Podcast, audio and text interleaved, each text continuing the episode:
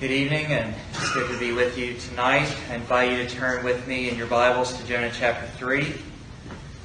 We'll read from verse 1 to the end of the chapter.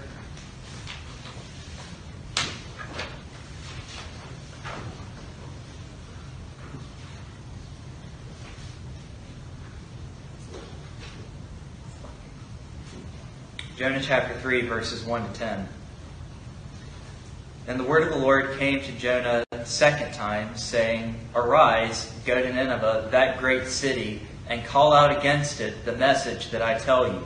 So Jonah arose and went to Nineveh, according to the word of the Lord.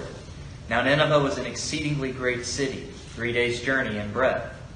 Jonah began to go into the city, going a day's journey, and he called out, Yet forty days, and Nineveh shall be overthrown.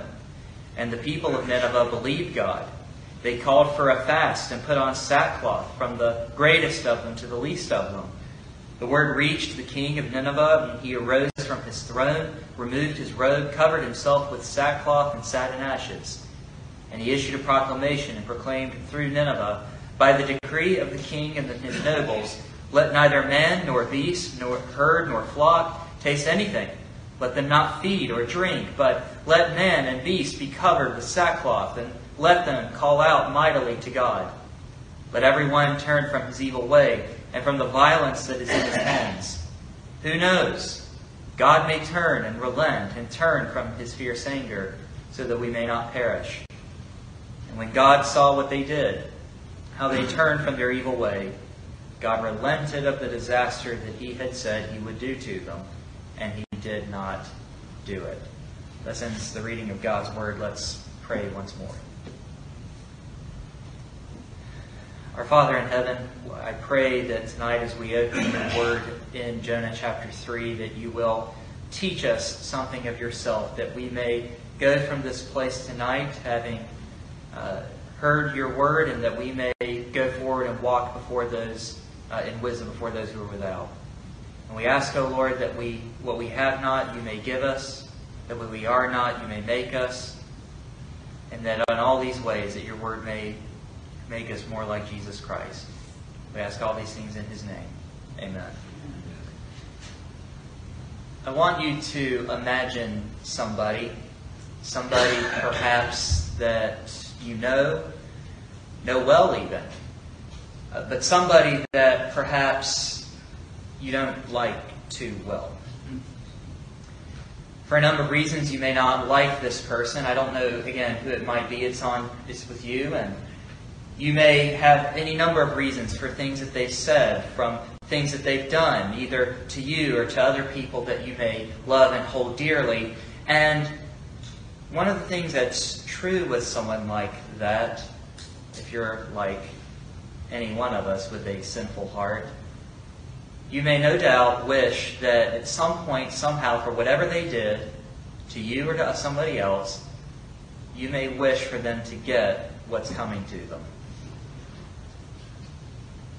Now, in our text today, we need to realize at some level that we cannot have such a frame of mind for anybody because at the end of the day, one of the greatest things that we as Christians can learn to do is to indeed love our enemies. Love them enough to uh, share them the truth, to extend them the grace and the mercy that we have ourselves received from the Lord of glory through his Son, Jesus Christ.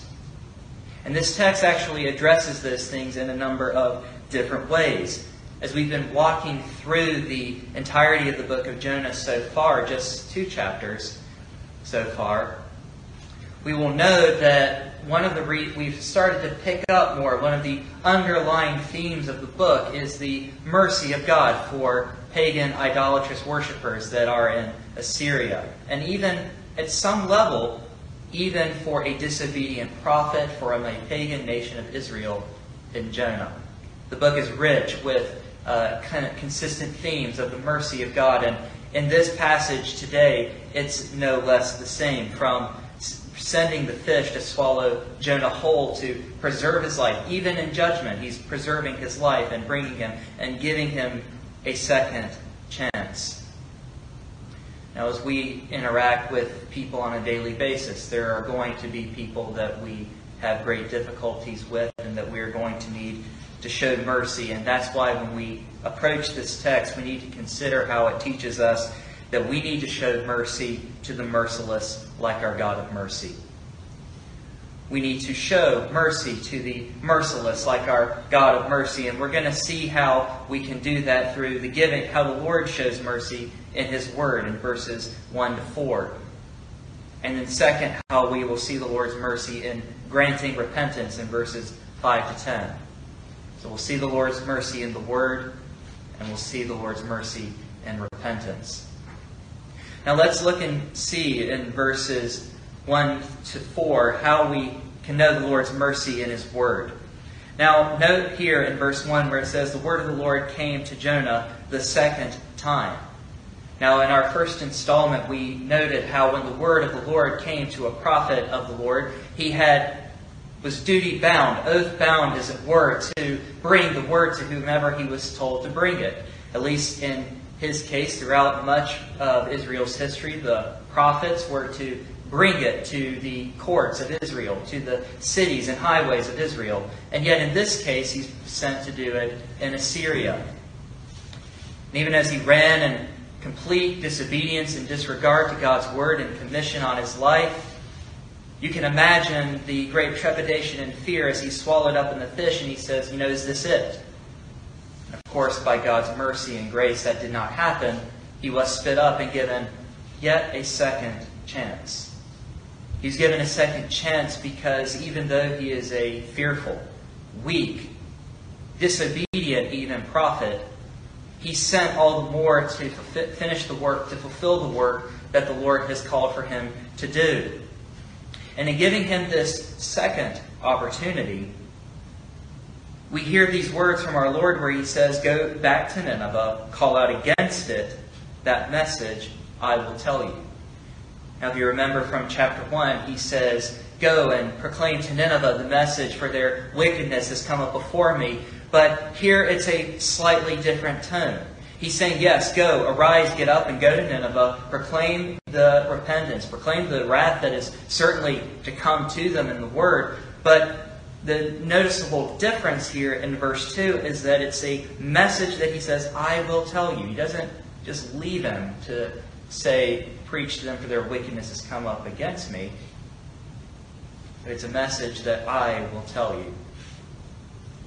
Now here's the significance. Why is that significant? Here it is. One of the reasons that we address as to likely the reason that Jonah fled from the presence of the Lord to begin with was the fear of going to a pagan nation, a great and mighty nation that is the Assyrians. We noted their brutality, how they uh, completely annihilated cities, drug kings and prophets and, and nobles into captivity, mutilating them, even dragging them behind their chariots as they're leading them from their nations, even into the capital cities of Nineveh. They were not the nicest people in the world, to say the least. And to go to not just the Assyrian Empire, but to the heart of the city of Empire, really out of the comfort zone for any one of God's prophets, no doubt would have caused a great deal of fear and trepidation for the prophet. His fear motivated him and led him into disobedience.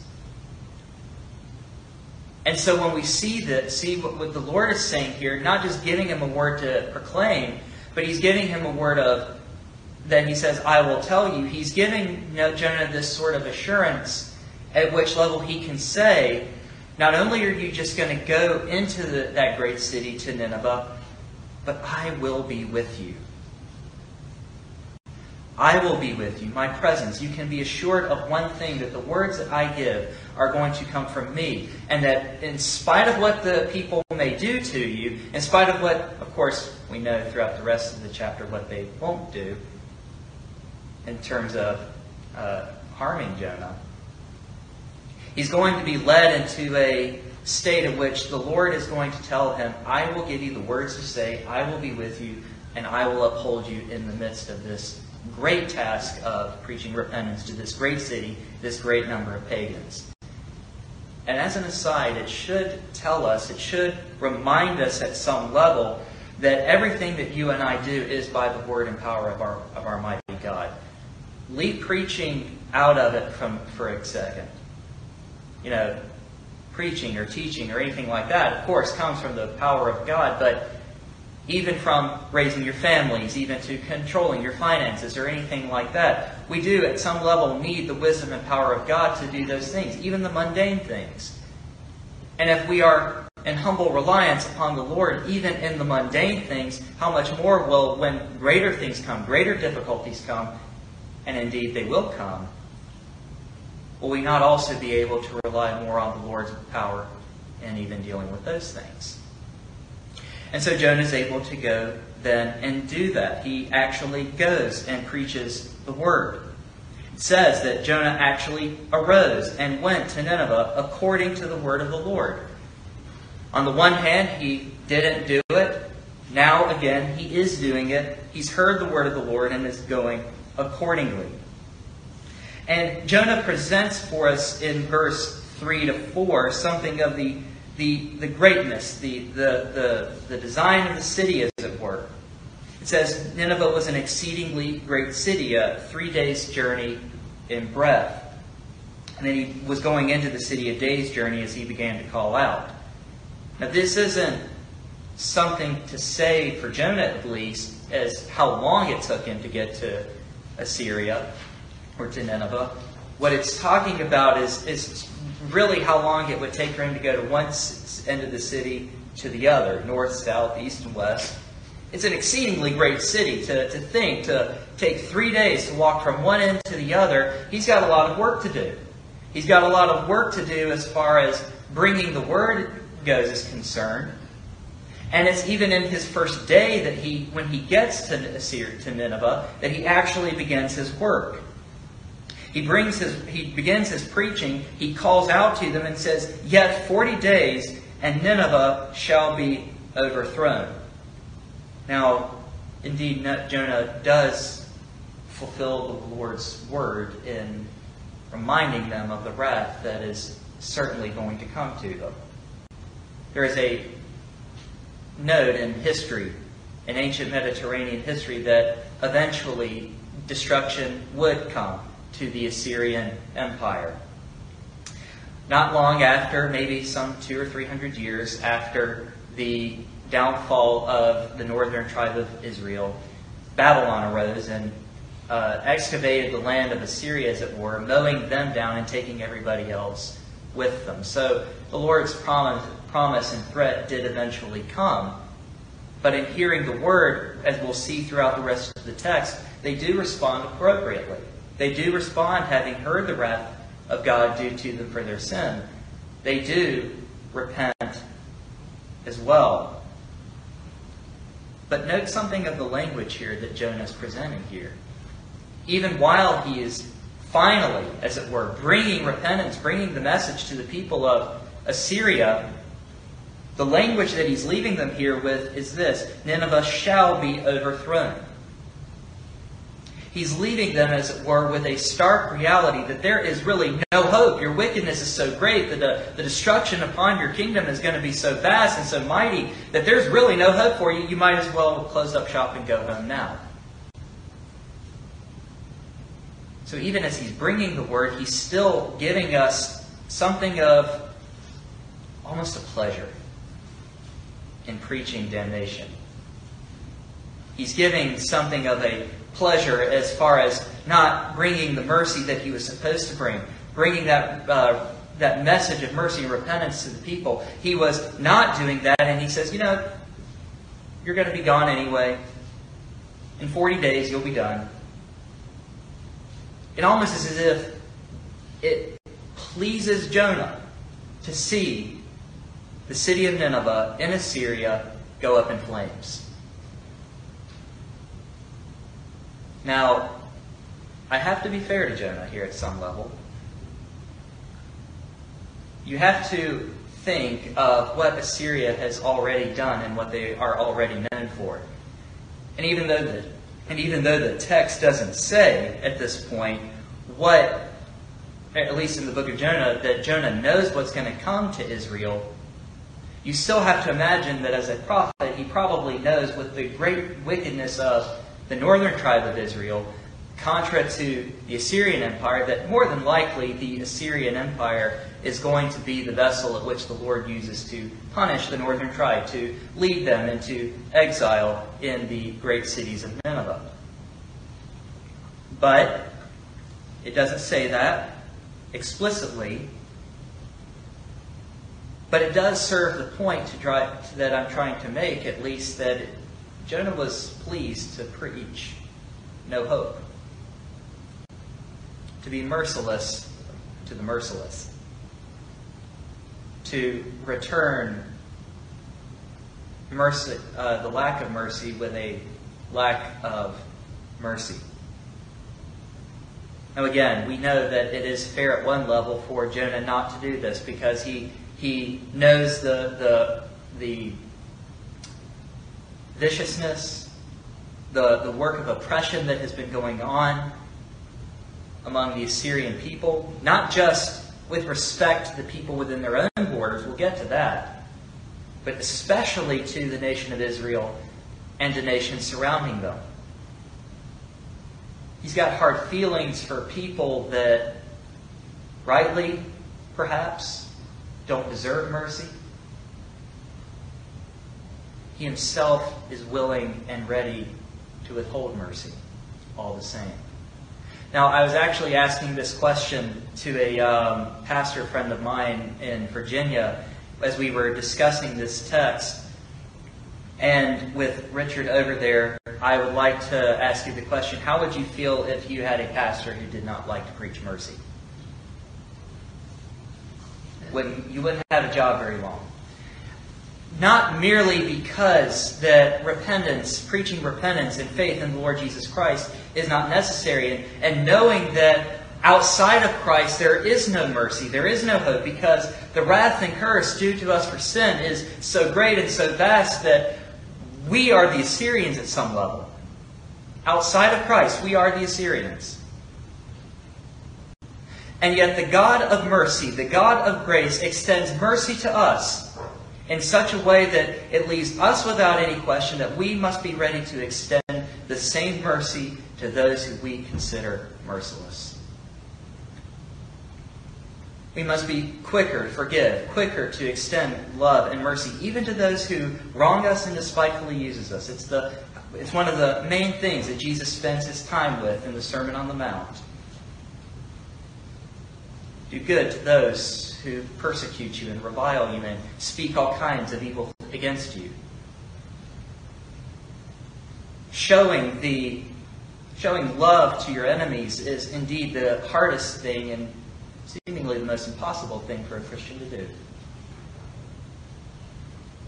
And yet we are modeled for that even where our Lord Jesus is sent to the cross himself to die for people who showed him no mercy he models for us what it is to do the same. Now, it's easier said than done, as I said, because we can think back to the person that I asked you to imagine earlier ago, and you can say, Well, Dale, you just don't understand what they've done to me. You don't understand what they've said to me. You don't understand all the evil things that they've said, not just to me, but to others and to anybody else that is close and dear to me. You just don't know. No, I don't. I'm fine to say I don't know. But the Lord knows. And if the Lord is still willing and able to extend mercy even to you, even to the Assyrians, then the very least that we can do is learn ourselves what it is to extend mercy to those who've been merciless to us. And it takes spending time with one another, sharpening one another, encouraging one another to do and say the hard things, but to do so with the note of grace and mercy that it takes to win back our brothers, win back our friends. It's the hardest thing in the world to love our enemies. It's a hard thing to do to pray for them, and yet at the same time, it is one thing that we know that we are told to do, we must do, and our Lord even gives us that example by being merciful to the merciless and sending a prophet, a disobedient prophet, to perhaps the most ferocious empire of his day, and they repent. Now he gives the now the expectations have been turned. Instead of uh, reviling Jonah, instead of putting him up on the stake, as it were, we see under our second heading that the Lord's seeing of the Lord's mercy and repentance, that that's exactly what the people do. In verse 5 to 10, we see the Lord's mercy in repentance. Now, what does it say in verse 5? No doubt, probably contrary to Jonah's wildest expectations, the people of Nineveh believed God. Amazing. Amazing because, again, as we said, that they, that they are known for nothing else than their great wickedness and their pagan worship. They believed God, and notice their response. They believed His word. They believed that what Jonah said with the utmost strength and veracity, that destruction will come to you. They repent. They are modeling that sort of repentance by calling for a fast, by putting on sackcloth and ashes, from the greatest of them to the least. And know what it says about the king to highlight how it reaches even to the greatest of the greats of them says it reached the king of Nineveh. He arose from his throne, removed his robe, covered himself with sackcloth and sat in ashes. And then by verse 7 and 8, or verse 7 and 8, yes, he makes a public decree on behalf of himself and the nobles to say, all the kingdom, all the nation will do the same. That's essentially what he's getting at. Now, I don't have time to necessarily go in and talk about what it what it would look like to, to fast, put on sackcloth, and sit in ashes. But the reality is, is that it's a, it's a showing of a great cry of desperation for the people, knowing what they've heard, that they have decided that there really is no hope for us here. There's no hope at all for us. And so that maybe by these tangible acts, maybe even for ourselves, the Lord will show mercy. And we can even see that in verse 9, where the king who I'm not, we, it's not necessarily important who he is because the text doesn't give us that in, in idea. It says, Who knows? God may turn and relent and turn from his fierce anger so that we may not perish.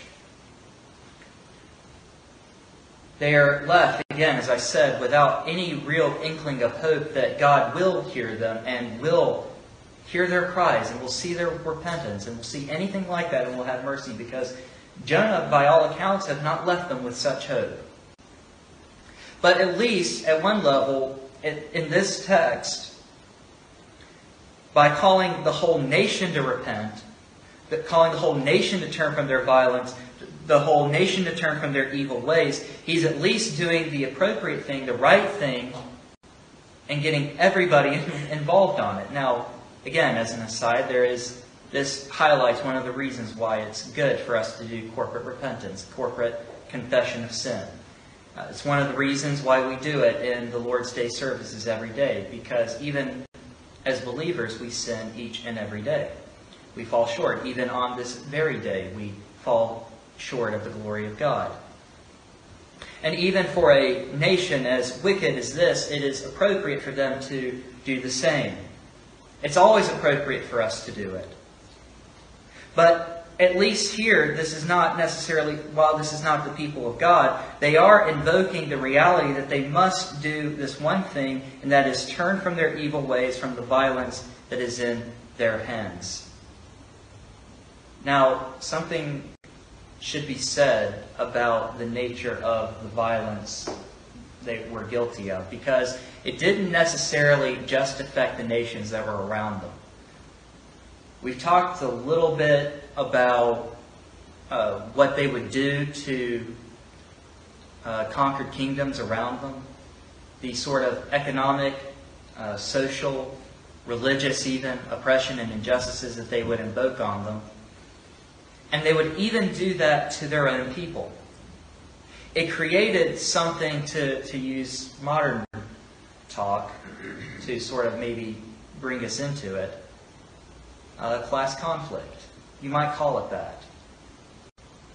Because one of the things, because part of the violence that was going on there was in, even in the Assyrian Empire, was not merely just mistreating one another, being mean to each other. It went to the nth degree. They were robbing one another blind. The, the rich were stomping on the poor, and it began to create in the, at least in the minds of the poor, the, the, the least of them, as the text says in verse 5, to begin to retaliate, to resent, and to go ahead and break the law because who cares? They're doing the same to us creating a culture of, of fear and economic injustice, of religious poverty and the like. These people were horribly wicked one to another. And it was the kind of wickedness that no doubt would have invoked the wrath of God upon any nation, let alone uh, the Assyrian Empire.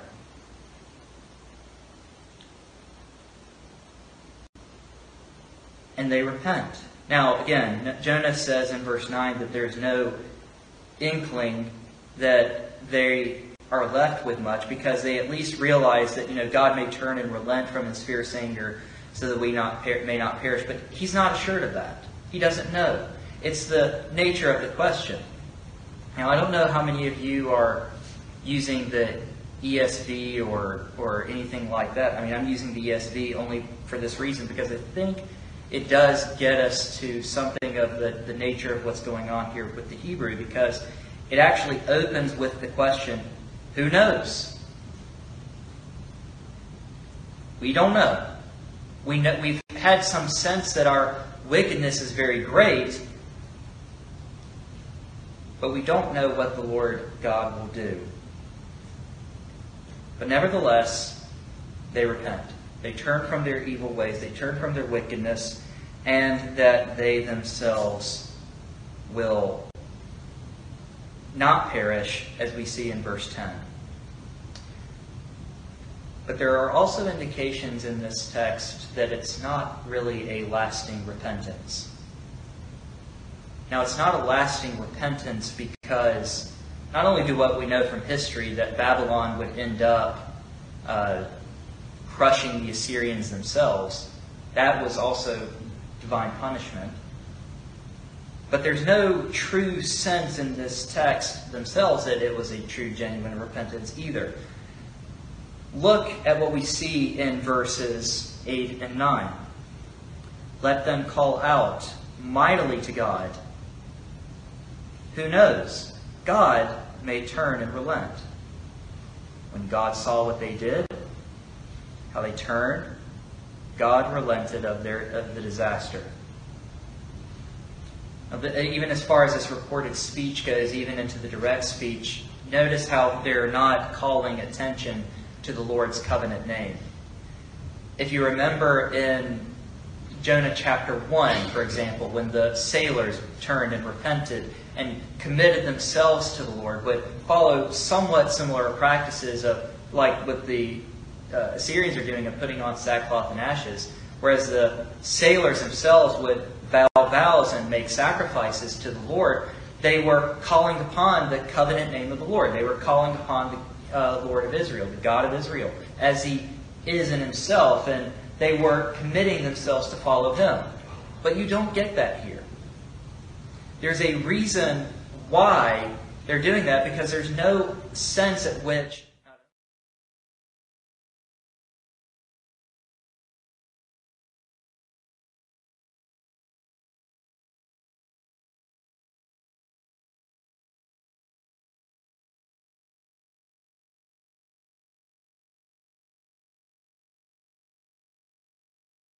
repent or relent. But sure enough, he's not our God. And so there's no lasting repentance. There's no sense at which they're committing themselves to him. But at the very least, the Lord is satisfied with what they do. Because it says in verse 10 When God saw what they did, how they turned from their evil way, God relented of the disaster that he had said he would do to them, and he did not do it. Now, just a brief word as to how it's describing what God did when he saw what they did, how they turned. It says God relented. It's a similar idea to uh, ideas of how we repent or turn away from things, but it's it's not really the same because at one level, when you're talking about how God is turning from His own plans or His own desires, He's not so much in and of Himself changing His plans. He's an unchanging God. He's not going to uh, say, "Well, my plans are thwarted. I, I guess I'll toss those out." Again, we know in history that Assyria does various punishment. But at least for this time, the Lord withholds his judgment and withholds his wrath upon Assyria because, in spite of the imperfect nature of their repentance, by not calling upon the Lord at, by his name as he is in himself, as he's been proclaimed to them, no doubt, the Lord is still satisfied with what they did enough that to see how they turn from their evil disaster or their evil ways and how he would relent from their disasters and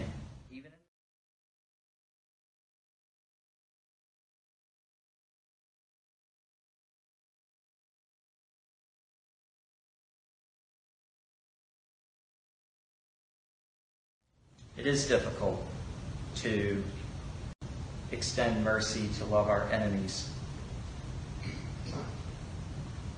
And even with an imperfect repentance, even with a repentance that isn't lasting, even to a nation as great as Assyria, who this repentance didn't last, this change didn't stay forever, yet he, at least for a time, was willing to have mercy upon this people, this pagan people, and was willing to relent from his plans for a time and go forward. Now, it should highlight to us something else that how the Lord does not withhold mercy from the merciless. We've talked about it briefly already. But, friends, I really want to emphasize how, when we examine our own hearts, when we look to ourselves, when we look to the people that are be perhaps in this room or perhaps in our homes or perhaps our neighbors or anything like that. If we are so willing to look at one another or those around us and just say, who cares? I want them to get punished. If that is the underlying, if that is ever an underlying part in our hearts, that is something that we need to step back from and say, Lord, can help me to consider how much for myself you have shown mercy to me. How much mercy you have given to me. And how hard my own heart is, even now. Because at various stages in our lives, our hearts do become hard to one another, even to dear Christians. To where even the slightest mistake, the slightest lack of, they didn't do this just right they didn't do this the way I wanted them to do it. Therefore, they should be punished. Therefore, they should realize that maybe they're they shouldn't be doing what they're doing. That's the sort of thing that creeps in and creates in us a hard heart where we are less than likely and less than willing to extend mercy to those around us, even in the church walls. And it's something that we need to con- constantly consider as we examine our relationships and plead for the Lord's grace and mercy, saying, Lord, help me to be more merciful to my brothers and sisters today. Help me be more gracious to them. Because the reality is, people will never live up to our own standards, and they certainly won't live up to God's standards. But if God Almighty is willing to extend mercy to us, even whilst we don't repent perfectly, follow Him perfectly, then how much more should we do the same? And he shows that even for us. Even that when he says in Romans 9,